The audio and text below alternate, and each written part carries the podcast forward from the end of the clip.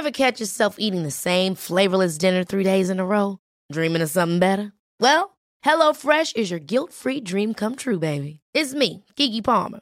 Let's wake up those taste buds with hot, juicy pecan-crusted chicken or garlic butter shrimp scampi. Mm.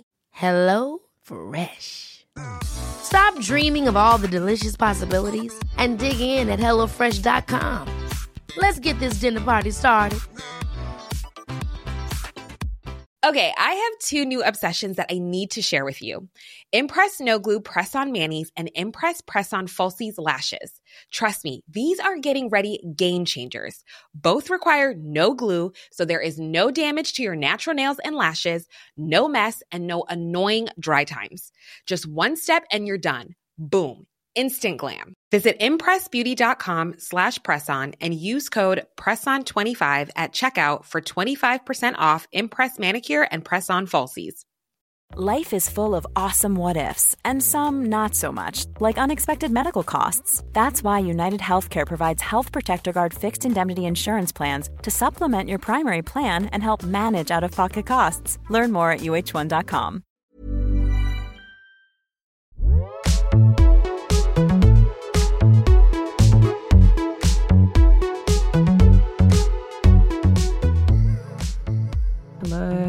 Hello. Hello, hello. Hello. Just been boring you to death, boring you to sleep with my sleep stories or my stories of not sleeping. Being an adult, I woke up this morning and I was like, oh my God. You know, when you're young, you're in your 20s and you're just like, Burst out of bed. yeah, you, or you, or you, things like this, topics like this are just not even on your radar. Like sleep, the thought of sleep. I've always just slept well. I've never thought about sleeping. I've never like stressed about it. It's just been something I could do. Now, for some fucking ungodly reason, this year, I've already said this, and I feel like it kind of like could be an LA thing in the fact that I live in a very scary place alone, and there's always noises. But I just can't sleep, and so like the night before last, I took. I don't know why I did this. I need to stop with the weed gummies. I need to just like throw them away. I need to burn them because they just do no good for me ever. And every single time, I'm like, why don't I just take another one and see how it goes? And every time I get absolutely fucked. Took a sleep gummy the night before last, tossed and turned the entire night, kept waking up really stoned. And then last night took a melatonin and slept well, but it's 8:35 in the morning and Grace was just like, "Hello." And I was like, "I literally just woke up." I have the strongest coffee beside me. I had to wash my hair even though it wasn't dirty so that I could like try and wake up out of my slumber. Well, you had a melatonin last night. Yeah, because I literally can't fall asleep without anything Yeah. now. I yeah, I actually understand that. I can't sleep when Zach's not mm. here in the home by myself, just a, as a force of habit thing. Like before we lived together, I never struggled to. I think it's I I understand that for you living there in LA. I don't know what the answer is apart from melatonin. I know. But it's such a real thing. And if you don't sleep properly, it, I find I always feel like I'm not well rested at all, and I sleep so much. I sleep Same. so I sleep minimum. yeah, I sleep like nine plus hours a night, and I never wake up feeling relaxed. I sleep always over eight. But yeah, like my my, I so I downloaded this app called Rise, and I think it's a UK thing, so you could get it. I don't think other people can get it on the App Store if they're not in the UK.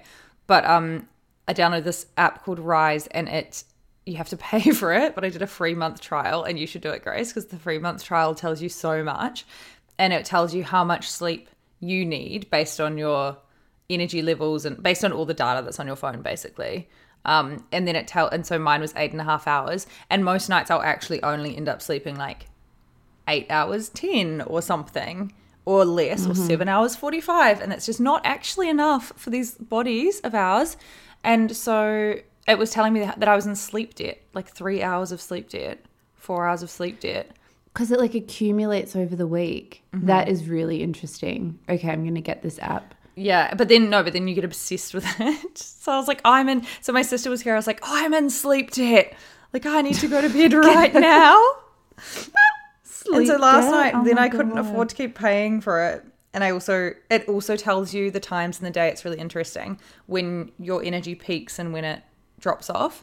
So Mm-hmm. you have like a huge peak in the morning for productivity, which I often spend like walking to Pilates and back, and then I go to start work, and I'm like, oh, I'm tired. I'm tired, because your yeah. energy dips from twelve till four. Well, mine does dips completely from twelve till four, and then from five till like nine. I have this another really huge productivity window, and it tells you when you shouldn't have caffeine. That's really interesting. Mine is definitely my my circadian rhythm or whatever it's called is like a long a long descent from morning. I just dip all through the day. I don't understand. Like Zach comes home from work and works through the night, and I th- that just fills me with horror and anger and sadness. Like I could never ever work in the evening. Oh, I, I work in the evening. That's why I go to bed late. It's really bad. I, I always stop working. I always work. I wake up and work from like 8.30 till 1. And then I basically don't even do anything else. I'm just in my house doing like nothing. I don't even know Yeah, what. pottering. Until like 4. And then I start working again from kind of 5. Last night I worked till 11.45. That's I know that's why I slept badly last night. Don't shake your heads at me. I can hear you all. But shaking and tutting. She's working till 12. She's slamming melatonin. She's waking up at 8. She's jumping straight on the mic. She's an American workaholic. Oh, what? yeah, obviously try to have a gorgeous little wind down period. My Rise app tells me from 8:40 p.m. it's time for wind down. Try to stay off social media, try to not work, etc. But the past two nights I've just been too busy. Yeah, it's not it's not good. I think I'm I, I think I would like to work maybe three hours a day. I think that would be my ideal. Like seven till Seven. yeah, I like it. I've realized I like an early. I like an early rise, but but just to work quietly, not to like run or like go to the gym. Mm-hmm. And then maybe finish the whole day at like one would be nice. Yeah. I mean, that's what I've basically been doing for the past like three weeks because my sister's been here, and it is kind of possible if you just work really hard in those periods. If you do the Pomodoro method and actually work, you can get a lot done. I also think that maybe I'm going to wrap this up in a minute because I'm like almost boring myself as I say this out loud. but I do think that when you work from home, you're more tired. I think the awareness that a bed is close by is like is like bad for your brain. I feel Hmm. this like pull to the bedroom constantly through the day. My body just wants to. Yeah, I worked. I worked in bed yesterday, or like on my bed yesterday. You should be able to work somewhere where there is a bed. I agree. yeah, I didn't leave the house once yesterday at all. I've just been in these three rooms That's a nice day. for so long. But yeah. Knocking anyway, so wait, when did we talk about Joe Jonas and Sophie Turner on the Patreon or on the main? on the Patreon. So this is a good we can give a micro take because we all the things that we said as a very reactionary response to the Sophie Turner Joe Jonas divorce narrative has now become the mainstream media narrative. and everyone's turned on Joe Jonas and I I just love how quickly everyone saw through that little tactic of his. I know it's so heavenly. But did you see that since we recorded Patreon? So we basically, when we recorded, he'd hired a divorce lawyer. I think the day before, and then the day of, uh, he announced they were getting a divorce, and also started all those sources to TMZ started saying that basically she was a bad absent mother and that the kids have been with him the whole time. And then her team has basically still just stayed silent, other than saying um, Sophie's filming in the UK, and they decided together that the kids would stay at their home in America with their dad and his entire family because there's more support there than on her film set, which makes complete sense. And she hasn't made anything like since having kids. Like this is her first job in whatever years since having two back-to-back children. And now he's using this anyway. Yeah, and then Grace, after we recorded, he went on a fucking pap stroll with I the babies outside, even though they've barely been photographed with their children at all in the years that they've had them. Somehow, suddenly by accident, Joe's got his hands full of kids out out and about. I was like, fuck you. His publicist needs to be like fired. The the whole thing was just such an insane misstep. The kid, I could not believe the trotting out the kids, especially because what's really unfair about that is that it's like they as a couple have decided not to ever have the children photographed and then for the children's protection or whatever privacy and then he decides to spin that as a, a further way to like denigrate sophie turner in the press by trotting them out especially so the only picture you've ever seen of them is just with him but that's because Yeah. that's something they chose together it's all so sneaky and underhanded bothersome Yeah, it's it's so gross. And then I've loved that. Yeah, as you say, it's become the whole media narrative. But just the, the articles that women are writing are so funny. They're like so one good. one for Vogue was like "Long live the party, mum," and then someone in um, and I think the Evening Standard or something was just like Joe Jonas has been painting Sophie Turner as a party girl, but he has um, he's obviously unaware that in UK in the UK there's no highest higher compliment. Yes, it's it's it's if anything, just made people like her and have more goodwill towards her than ever before, and has just outed him as annoying. The greatest thing about this was the about turn that he has done on stage. Have you read this? It's so good. What? So, Teen Vogue wrote a thing saying that he appeared to uh, reference his divorce from Sophie Turner on stage because they're on tour at the moment. And he, so he took a moment at the show in LA to address the onslaught of hate that his wife has been receiving. And he said it's been a tough week. And he just said, I just want to say, if you don't hear it from these lips, don't believe it, okay? Which is like, whatever. Thank you for the love and support. But then he sang this song that he wrote for her called Hesitate. And during the performance, he made a change in the lyrics from Don't be scared because I'm on your side to Don't be scared because I'm on her side. And then he started crying. He's a bad actor. Stop. Don't be scared. Don't be because I'm on her. Like, yuck. And crying the fake tear, the crocodile tears on stage. You only cared that, you only care about her now because your tactic to wreck her didn't work. Yeah. I can't with a 35 year old man behaving this way. I know. I'm on Twitter and someone goes mad how these attempted hatchet jobs make the target seem quite a sound. I love UK chat. Exactly. And the pictures were like suspiciously released of her doing shots at a bar at the exact same time the pictures of him with the kids were released. Oh my god. It's it's terrible. Someone on TikTok was saying their take was they were just like, I know exactly why Sophie Turner and Joe Jonas are divorcing. And their take was um, that it's because she's cool and he wants to be cool desperately. So he kind of married her because she was really cool and loved that she made him seem cool, but then could just, because he's faking it, he was always just kind of like Yeah. jealous of her or something and jealous of the way that she could so authentically be herself and people liked her for it but he he was always trying. Yeah. and so there was yeah he's Jade and so there was this kind of animosity building between them or something.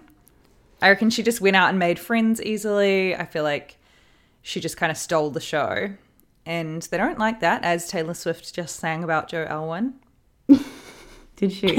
not to bring it back to Taylor Swift. Taylor Swift Um, as we said at the time, the last time we spoke about it, it's just so shocking, as we'll talk about in a moment with the Ashton Kutcher Mila Kunis thing, like getting that caught up in your own mythology and celebrity and personal branding, like to care that much that you could throw someone who is the mother of your children and someone you loved until very recently under the bus in that way is just it will never cease to shock me. It's like a a psychopathic way to behave.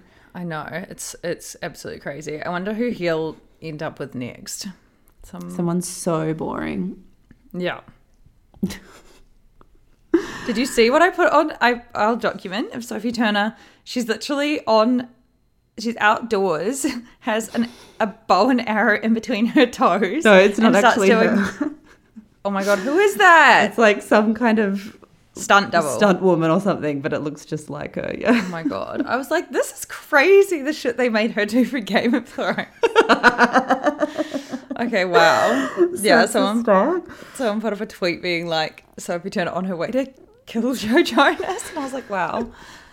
Can't believe it. Uh, I love uh, the UK's rallied around her so much specifically. I wonder if I want. There's probably some, but you know what? Even on the Daily Mail, which I do tend to find is a very specific audience. Obviously, like I, I tend to find the comment section is quite indicative of how a lot of people feel. Everyone was like, "We love Sophie Turner." Really? Yeah, I just can't see it except for maybe like Christian Jonas brother heads. I can't see many people in the world who are on his side. Yeah, the Evening Standard piece finished with Sophie. I'm sorry you were too fun for your husband. I'm game for a night out. He can watch the kids. it's so funny. It just made her seem fun and cool. Like it's so jokes. I and then all of those things are resurfacing of her. Um, remember her at that game, whatever kind of game they were at, and she was on the camera and she had the red wine in the plastic cup, and her they show her face. Have you seen this? It's like the best thing in the world. Yeah. And then she starts sculling the red wine.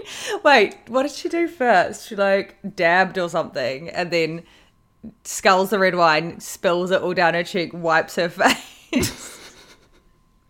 That's, when I saw that, I was like, how how funny would it be if she actually was just this absolute hoon who was like causing havoc in the home, and we're all just like, fuck off, Joe Jonas. And it's like completely justified.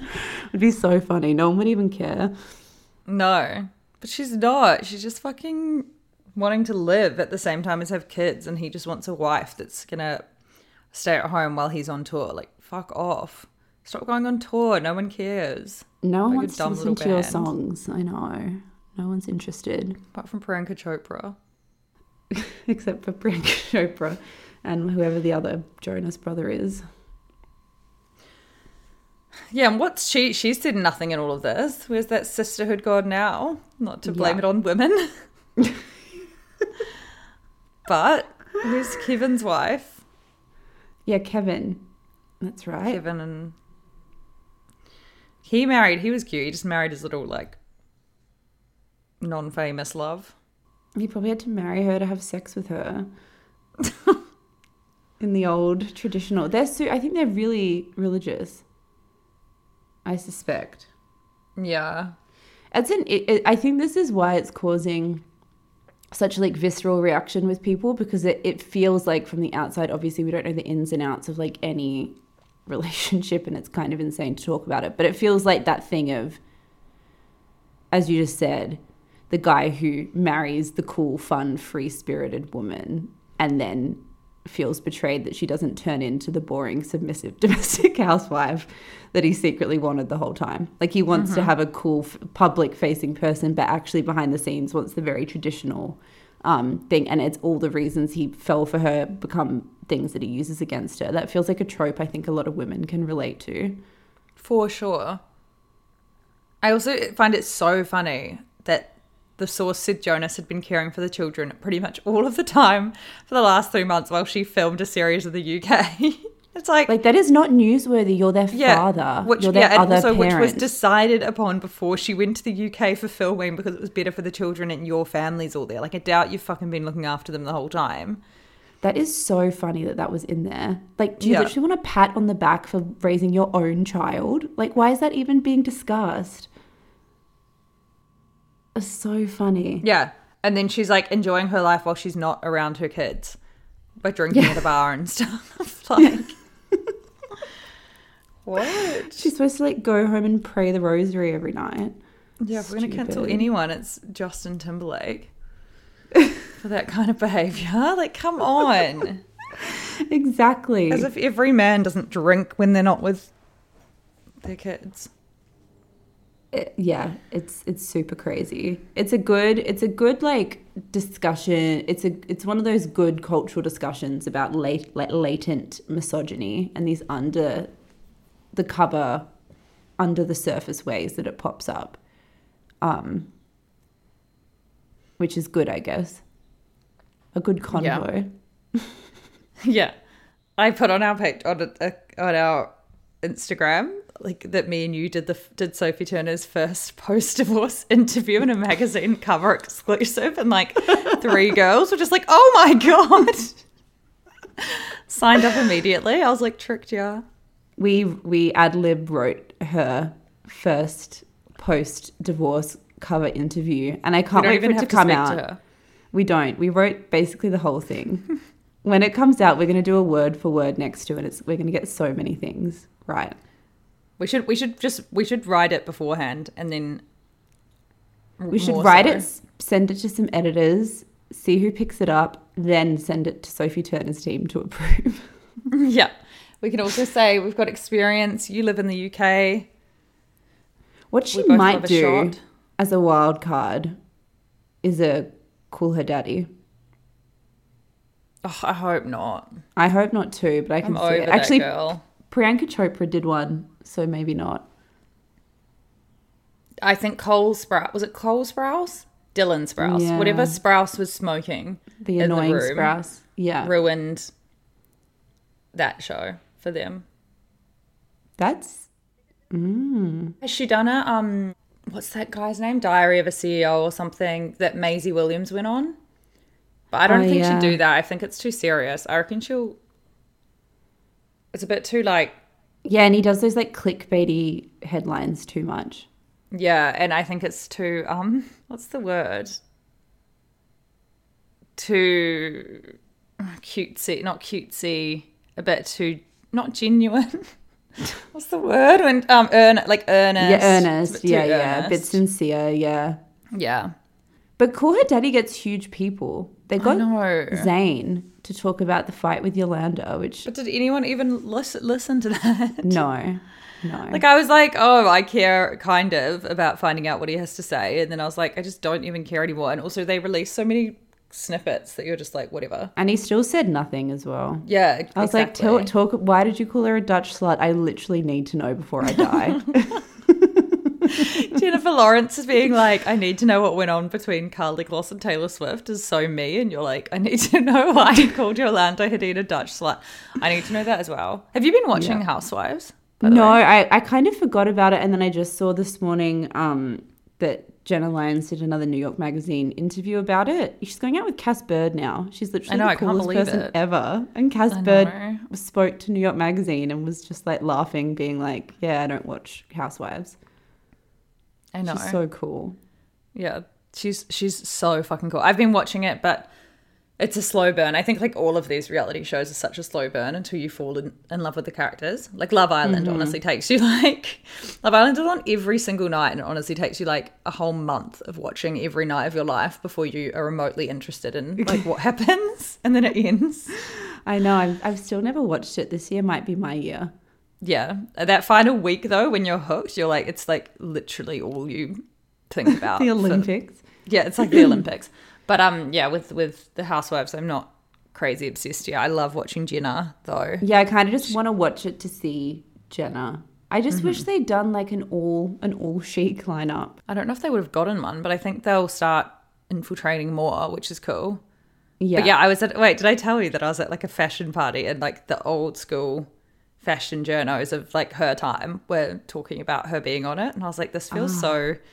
Um, iconic. this feels like this should be on the t- on the TV. yeah, They were just like, why would exactly. she do that? It feels like a career ruiner. She's got some weird eyelash brand. I was like, We justice for the eyelash. Brand. I know, I didn't know. We didn't know, and this is, to be fair, this is a a, a, messaging problem on Jenna's behalf. yes. because Not I've never heard this until this profile that she created them because she has a genetic disorder where her eyelashes and eyebrows don't grow properly. So they're like non-toxic, something, something. she could tell us that.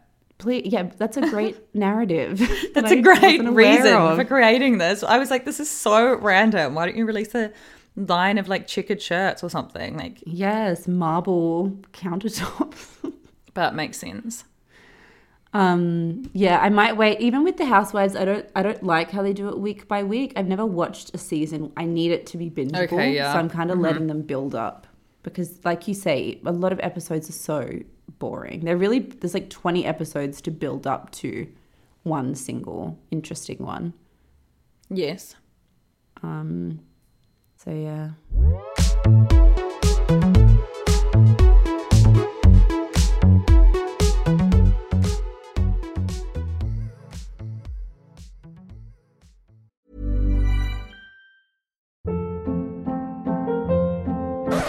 Up. What was that? Boring. No flavor. That was as bad as those leftovers you ate all week. Keke Palmer here, and it's time to say hello to something fresh and guilt-free. Hello Fresh. Jazz up dinner with pecan-crusted chicken or garlic butter shrimp scampi. Now that's music to my mouth. Hello Fresh. Let's get this dinner party started. Discover all the delicious possibilities at hellofresh.com.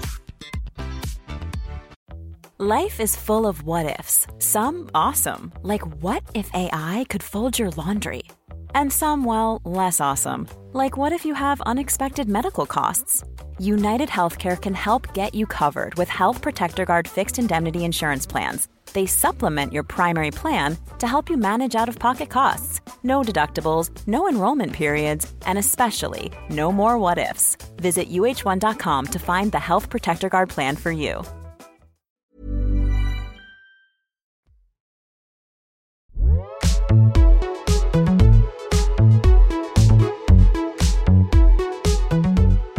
Did I tell you I went to Kim Gordon's wardrobe sale?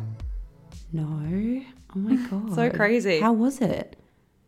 It was really cool. It was in Silver Lake a couple of weeks ago, and I saw it on Instagram, and then I was like, "Oh, I want to go," blah blah blah. But then the day kind of came, and I was like, had no one to go with, but I was like, "Fuck it, I'll just go." And I was kind of eh, jade, and I was writing about this me in LA all the time. My sister on Saturday night was like, "We're going to the football, and we'll come home, and you would have gone out." And I was like, "I swear to God, I wouldn't have." I was like lying on the couch when they got home, um, but the um but then I went and I was going for work, so I was going to write a story about it. So it was kind of cool because it took the pressure out of. I find sample sales and such so stressful.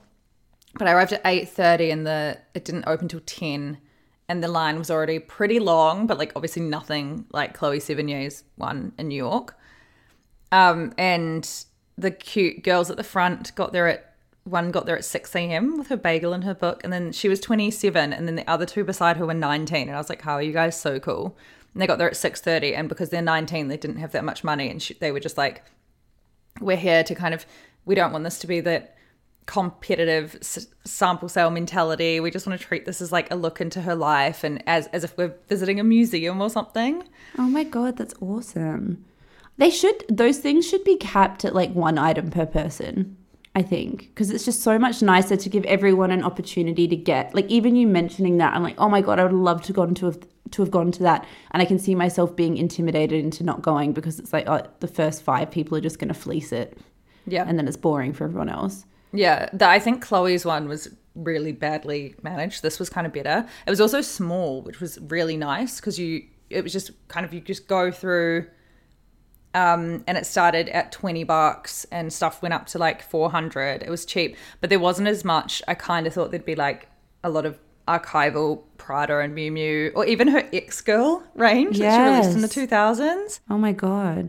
but there apparently there was some stuff of that, but I didn't see it. But it was really cute. I got a checkered plaid shirt that's from J Crew. That's what reminded me of it. That um Patrick Dempsey's wearing in the ad that I didn't even see. I saw it on the there's like some old J Crew account that I've been looking at because of Jenna Lyons. J Crew's like having this moment in the sun, and then um, yeah, Evan Ross Katz shared that Patrick Dempsey was wearing the exact shirt I have in the '90s Amazing. that Kim Gordon also wore. Quite cool. That's fucking sick. That's really cool. The young girls were so sweet. It was really cute. I love girls. It was so sweet. It was like the nicest morning of my life. And I was just hanging out with these like 19 year olds that we all followed each other on Instagram. And one of That's them came out after 10 minutes, Grace. I honestly wanted to cry and kiss her and hug her. She came out after 10 minutes. It was sweltering in the sun by this point because all the shade had left. People had umbrellas because they were smart. And I was just like sweating and sweating. and she left after 10 minutes and I was like, "Hey, why did you leave so soon?" And she was like, "I just wanted to like give everyone else the opportunity plus I got what I wanted." And she got this gorgeous Madewell um uh what's the thing? Suede tasseled jacket that was so sick. That's that's actually the spirit. So this I want to talk properly deeper on another episode, um, because you haven't had a chance to read it yet. But Cathy Horyn wrote this thing in New York Magazine about how basically like there's not that many people. There's so many new fashion brands, and fashion is so huge, but there's actually not that many people doing really interesting things. It's just there's this appearance that there is, but it's not actually moving the craft in any direction. And she kind of talks a lot about the Pharrell, Pharrell Louis Vuitton thing and how that was such a huge marketing event, but the clothes weren't that interesting. And she was saying how how the way fashion has been turned into luxury has made fashion so boring. and I was just thinking as you were saying that the I, for me the future of fashion and what will make fashion interesting again is almost this like democratic reasonably revolution of like reasonably priced shit that young people can buy and wear and can style interestingly and that's just cool again instead of things that are just you know how like vintage became really cool again and then all these vintage brands popped up selling jackets for 5000 or $6000 and then that just kind Yeah. of destroyed that vibe. It feels like every time something happens that's interesting the money thing becomes a factor and it just all of a sudden becomes inaccessibly expensive. And i think that the next step is going to be stuff that's well made and a focus on craft but is genuinely affordable for people Yeah, I agree because the, it, that's kind of what happens is those brands then just hike up their prices. It's like Acne used to be relatively medium priced. And it mm-hmm. kind of is for some items still, but then you'll go in and shit will be like thousands and thousands of dollars. And you're like, oh, or brands that you think you should be able to afford, like the new brands that are coming up. Yeah, you think you should be able to afford them, and then you go in and you're like, this is still a thousand dollars for a dress. Like, what? Yes, and acne almost like su- it suits being a lower price point. Like it's really cool, it looks great, but the fabrications aren't like two thousand dollar for a dress fabrications. But that's what I mean, nothing charging. fucking is. Like, even Yeah. when you look at like Saint Laurent dresses and it's made out of like Mm-hmm. 90% polyester, and you're like, okay, this is fucking $3,000. It's so true. It, that's the reason I mention it in the context of the Kim Gordon thing is like that sense of people just being a little bit fucking normal about it and being like, okay, I'm just going to go in and get this one thing that I like and it's reasonably priced and then just leave. And that's instead of she could have so easily have done some online sale where every single item was two or three grand and people would have bought it and paid that much for it. But it just Yeah. takes away the spirit of it so much. Yeah, it was so nice. I got like some of her t shirts for $10 each, a Sonic Youth t shirt because I just was like, I have to for Yeah. 75 and then some acne shorts for 50 and that J Crew J Crew shirt and then a little cropped boss striped shirt for 25. Cute. Yeah, and I was like, that's that's and I was so happy. Whereas I don't know, I and I think it was also the vibe of yeah, as you say, like the girls in there who made me feel really happy with that. Instead of, I think when I initially got there, I was like looking through the racks for vintage Prada and Mm-hmm. Miu Miu, and then I was like, wait, I just like this shirt. Yeah. Who cares? It's a really yeah. I, I like I like that. I think that's a good sign. I think everyone's just getting a bit fucking over everything. Also, yeah. Also, the way that they market vintage, the way those shops market vintage so well to our P brains for that like very specific period of time was that these items, which which is like true in a sense, but it's like these items are kind of one off. So you go and you see it and you like it and you want it so badly. You want it more than you would want a brand new thing because you feel like you can't get it anywhere else. But it's like there is so much vintage out there. Like maybe that one specific piece you'd have to search for to find again. But it's like, I think I went through that thing of feeling as though I needed, I'd go into a shop and be like, I need to get this.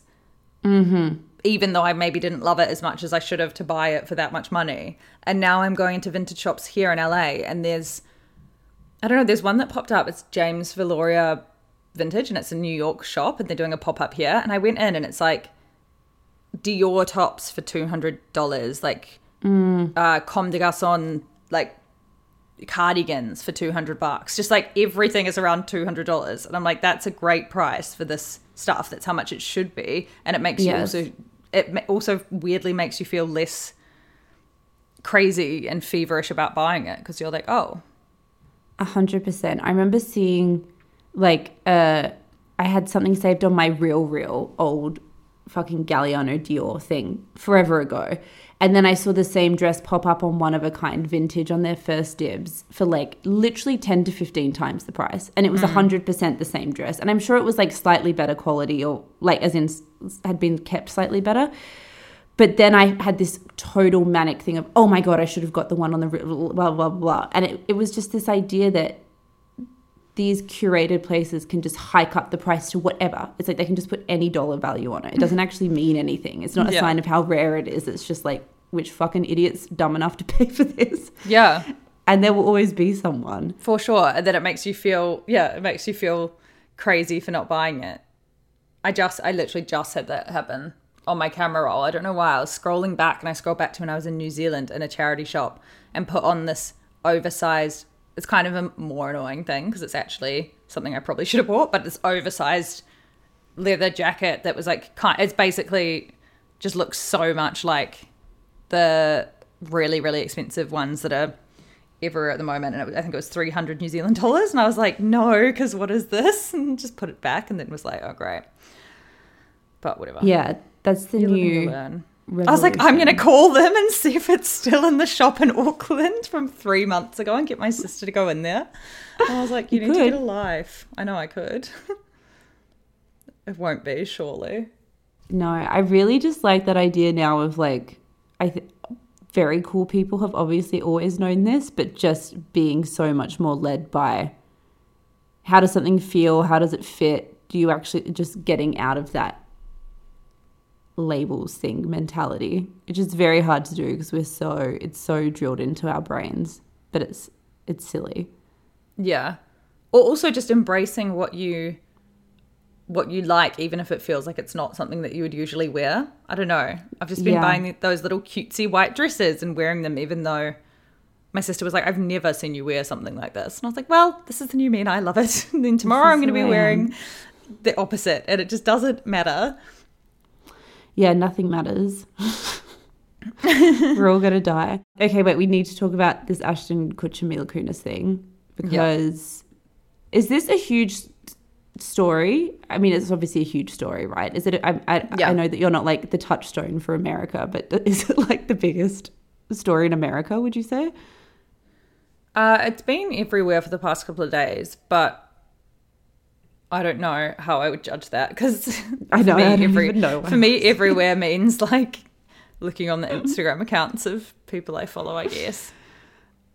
Um, so Ashton Kutcher and Mila Kunis are in hot water, baby, because Danny horrible, horrible, horrible Masterson, who was on that 70s show with them and is one of Ashton Kutcher's best pals, which is very telling, um, has just been found guilty on rape charges and sentenced to 30 years to life in prison, which is an extremely rare and, in my opinion, wonderful example Yeah. of proper sentencing, the opposite of what we usually hear. But um, what's basically come out, which I'm sure Ashton Kutcher and Mila Kunis were mortified to find out had been released, were the character letters that they both wrote to the judge on his behalf. And what's I think what's so shocking about it is the fact that they were written in between the period of him being found guilty by a jury and being sentenced by a judge. So like this idea of it was written a few years ago before details came out or whatever is moot. They are essentially asking the judge for leniency and kind of using their power and celebrity to try and push for him to have a lesser sentence. Um, that came out, people are really outraged, and they released this apology, which I think has just made everything a thousand times worse. But I guess the big thing is about how they and him in particular, Ashton Kutcher, position themselves as advocates for victims of sexual violence because they have this like human trafficking and child trafficking charity and he has done amazing things with that charity like none of that That's stuff's so true random. because of this Like it's great, but so so yeah he's like spoken Random. to congress and like raised millions of dollars and like it's this huge thing and the fact that he positions himself in this very public facing way in a way that's really beneficial to his like persona whilst quietly secretly behind the scenes advocating to get an actual convicted sex like offender a lesser sentence just feels so fucking hypocritical and crazy I know. I'm not at all. I think I don't think they should have written those letters at all. But at the same time, I can. I can like.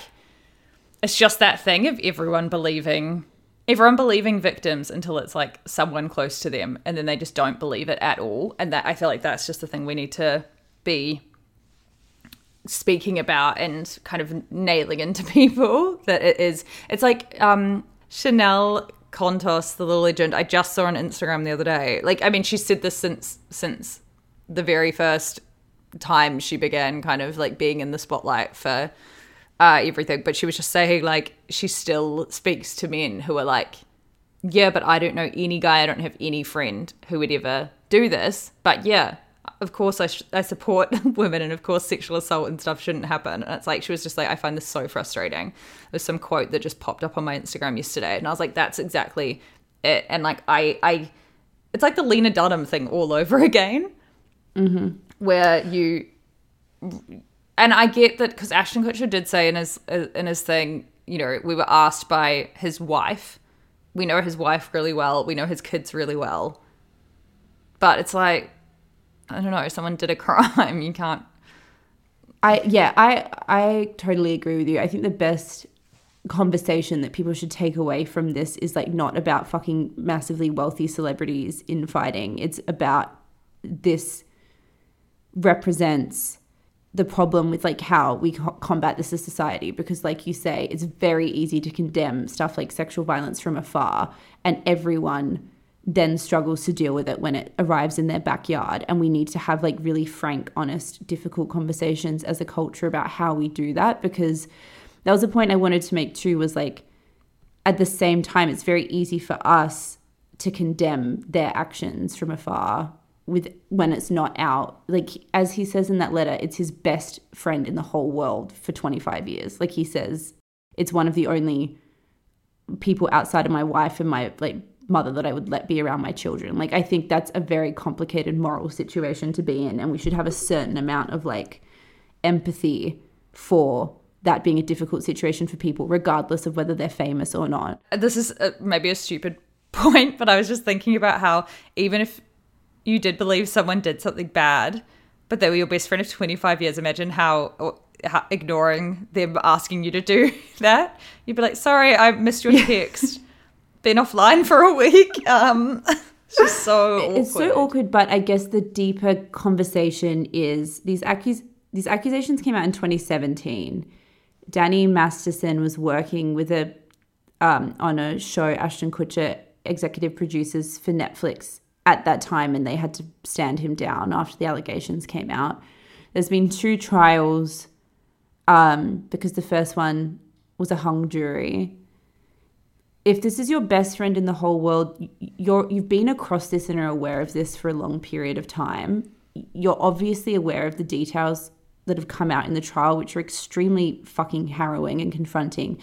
So to me, the fact of the letters existing and the half-assed apology says that they don't believe it's true, is what I feel. And I think that's almost the the bigger thing to deal with. I don't think if you actually believe that your friend has done all of this stuff, you're just like, oh, I'll just, and you're that famous that you just write a thing to be polite. I think that there is some creepy, like, you know, group think that's going on behind the scenes where anyone on Danny Masterson's side of it is essentially accusing the victims of fabricating this and there's a really big scientology undercurrent to the whole thing which i think is really essential to talk about because a lot of the accusers have talked about these fucking crazy scientologists as we know from all the shit we've watched before trying to drive them off the side of the road one of them says their dog was was beaten to death. Suddenly, Oh my God. phones tapped, internet things tapped, being followed, being like this is a 20 year, almost 20 years of like insane, horrific harassment by the Scientology church. Like that's a big part of this whole thing. And what some people have said, and this, like, I guess taps a little bit into conspiratorial territory, is they recognize in the statements from Ashton Kutcher and Mila Kunis wording that feels as if it's been vetted by and read by the Scientology legal team who have been in charge of Danny Masterson's trial.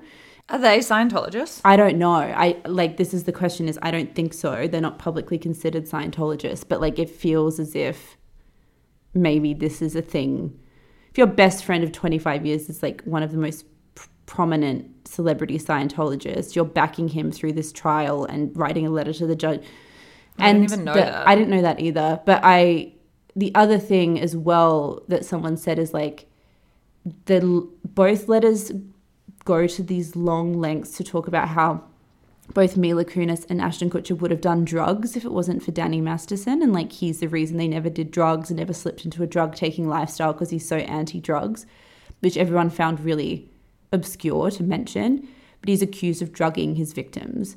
So there's like this sinister undertone of like, they just seem oh like my they're God. saying, oh, we didn't do drugs because of him. But there's this underside of like, two hugely famous A-list Hollywood celebrities insinuating to a judge that the complainants are lying in the letter as a, a like hmm. another side to it, which could be true or could not be Yeah. true. But they were basically people are just saying that it feels as if Scientology lawyers have had some sort of massaging of that document, which knowing Scientologists, I just wouldn't be shocked by. But it just brings a whole like additional murky layer into it. Yeah, it's so gross. Christina Ricci on um on Instagram stories, just being like, so sometimes people we have loved and admired do horrible things. They might not do these things to us, and we only know who they were to us, but that doesn't mean they didn't do the horrible things. And to discredit the abuse is a crime. People we know as awesome guys can be predators and abusers. It's tough to accept, but we have to. If we say we support victims, women, children, men, boys, then we must be able to take this stance. Um, and then someone was like, here's to her for positively wrecking Ashton Kutcher and Mila Kunis for tactically denying Danny Masterson as a serial rapist and giving a half-assed non-apology without ever addressing them directly, a queen. The apology deserves a, a deep apology dive. is it's fucked. fucking insane. Like just from a a PR perspective. What was up with Mila Kunis and that? It's so weird. Like, did she just not want to do that at all? She was forced to do it, so she thought, okay, I'll do a half-assed one. Would Ashton not be like, babe, you need to act to do better? another take. That's what I felt. So they're obviously reading off a teleprompter on the screen. Ashton Kutcher is trying quite hard to like say these overly rehearsed, lawyered lines in a casual way, cadence. And Mila Kunis is reading them like a news reporter. She's saying, like with this really weird intonation. Um, and looks kind of bored and pissed off whether she was trying to go Yeah. for serious and it just it like none of it rang sincere i want to say in a very weird like um thing not in their defense but just as context is i did go on further down his instagram account just out of curiosity and i watched a video of them announcing that they'd raised all this money for the ukraine and the delivery was really similar it was like them sitting in front of the computer in the same way reading off something on the laptop and him talking in that chill casual way and her reading the lines in that weird way she read them in the statement. Like i don't know if it's just their a thing that they do or something and they just didn't um yeah. Uh, so i don't know. I, I think maybe part of that's just how she talks and it came across especially jarring in that context. I definitely don't think the video should have been Yeah, because then also when she was like emphasizing and being like, we believe victims. We do this through our work. And then just, I don't know, I was like, it's also his work. And also, you're, you just seem so, you just seem like you're lying. but I guess it must be hard for him to be like, babe, you need to be a better actress. I- but it's like your whole life. There's a bigger conversation at play here. That's what I mean, though. the stakes were huge yeah. what it came off as and i think why people are so furious about it and it's hard to say whether it's come off this way unintentionally or what. Is it? It felt like two people who are above this whole thing throwing a raggedy half-assed apology to like the unwashed masses who are like so stupid that they just have to say sorry and get like if it had this like condescending we don't actually have to put effort into this vibe and i think people feel very strongly that hollywood elites as they like to say condescend or talk down to like the general population and think they're kind of on a huge moral high ground. And I think that's how it felt. It didn't have any contrition considering what they're accused of doing. And I think if you believe that your friend has been wrongly uh, incarcerated, I think that's fucking insane because it's so at odds with the evidence. But you should just stick by that. You know, don't be cowards. Like, stick by it. or don't. Like this half in between thing where you don't actually really apologize or acknowledge how insane it is, but then you're also just trying to get people off your back, I just think is quite, I don't know. There's also those crazy things you put on the document. I feel like we can't even talk about that. I them. think we can because it's like basically Chris uh, Chrissy Bixler is one of the three Jane Does, and she is was Danny Masterson's girlfriend for like a long period for six years. And she is married to Cedric from At the Drive In, weirdly. And so she's mildly famous, not super famous, but I think more so than the, the other Jane Does.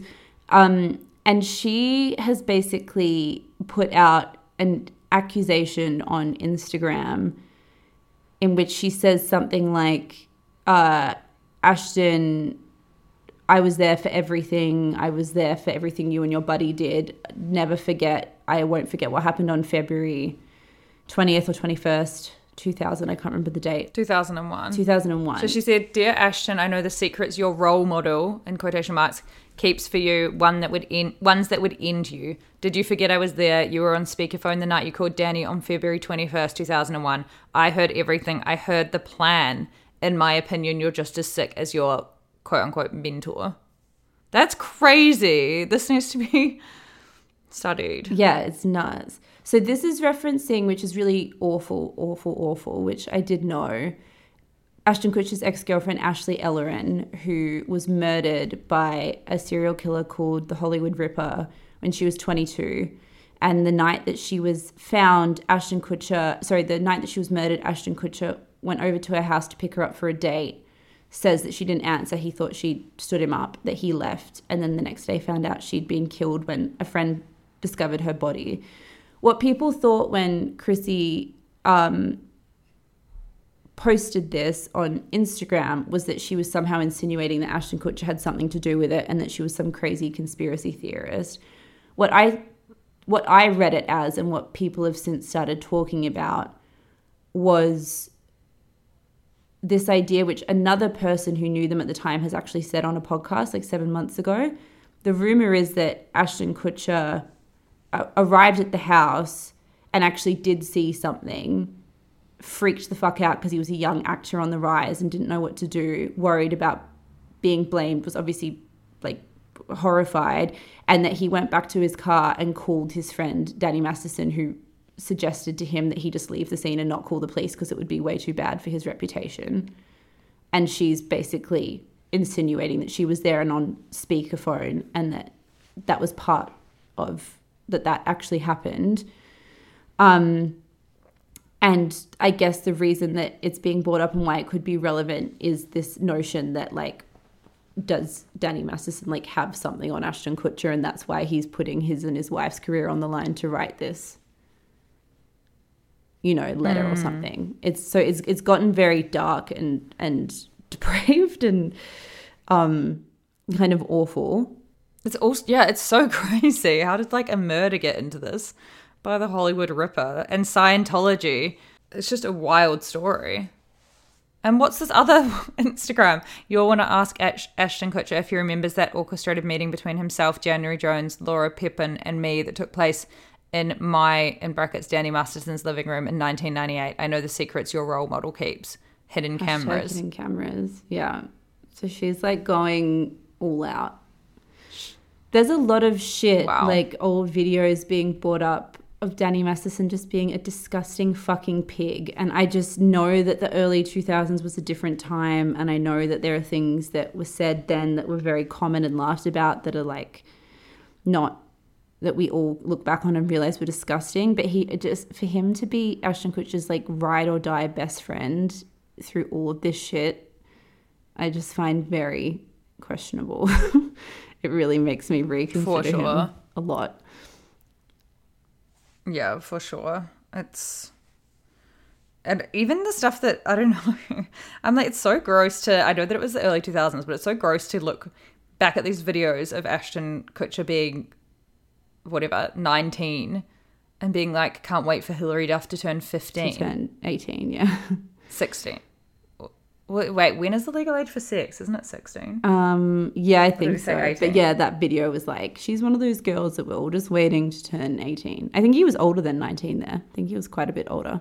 Well, yeah, he must Yeah. have been. If I thought she was 15 and he was 19, but it must have been like she was 17 and he was 24 or something. It's like that culture, that video of him saying that, everyone's being like, uh, disgusting. And then people are saying, well, that was just mainstream culture at the time. You can't blame the whole thing on him. But I'm also like, there's a reason why guys like that were the guys during that time because that's how they actually felt. You, you know, it wasn't him like with a gun to his head being forced to say that because it was a laddie culture. It's like he encapsulated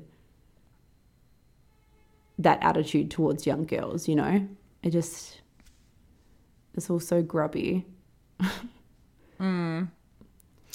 And Mila Kunis talking about, which is obviously they're married now, so it's whatever, but her talking about how she was 14 for their first kiss mm. and he was 19. And Danny Masterson was like telling Ashton Kutcher to try to stick his tongue down his throat and he'd give him $10. Yeah. I was like, that's fucking feral. Yeah, they're all just like, yeah, it sounds like that set. It's also just like all this being around that 70s show, I just found so, I find so cursed as well. I'm like, that show was always, I just, I just never like watched it or liked I, I always just found it so random. And now I'm like, it's the center of like this giant pop culture mega storm. Wow. I want us to get uh, Chrissy on the pod. I know, I love Chrissy. Crazy. But yeah, Mila, Mila in that video is absolutely crazy. I wonder what they'll do next. It's the, the backlash is pretty strong. I know everyone likes to jump on these things and they get over stuff really quickly, but I, I do think this is going to do quite like lasting damage to their reputations. Yeah, I agree. Crazy. Crazy. I can't believe I used to be in love with Ashton Kutcher. I know. Sorry. He was the love of my life when I was 12. I He would have loved you then.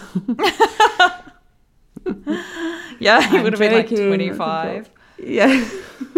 I also saw the funniest thing on Twitter um, of Chris Evans.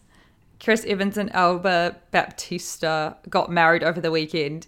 Chris and then someone put on Twitter, Chris Evans is 42 and she's 26. And then someone said, Y'all need to learn the difference between being a predator and just being a loser. Exactly. I was like, Yes. The internet discourse is so funny. Like, even people were being like, everyone's forgetting that he groomed Mila Kunis. I'm like, I think they got together when they were both like in their 30s. Yeah. Like, just everyone needs to try not to make, you know, two plus two equals seven all the time. I know.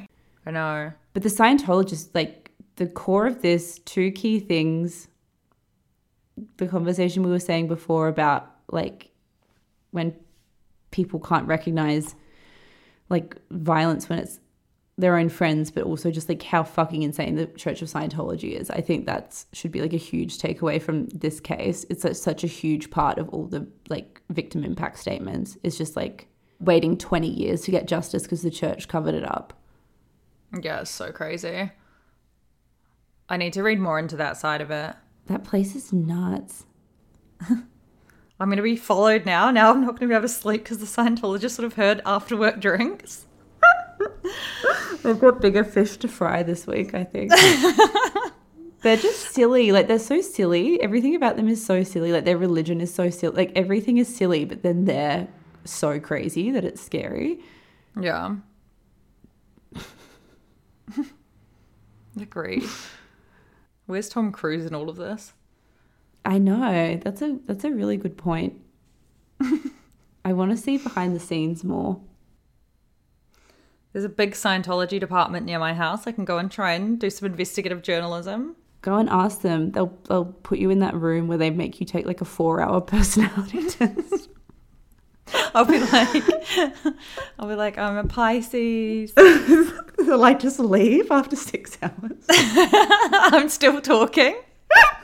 They're like, it was over so long ago. Question. Oh, okay. Anyway, we must go. Must go. Love you guys. Bye. Bye.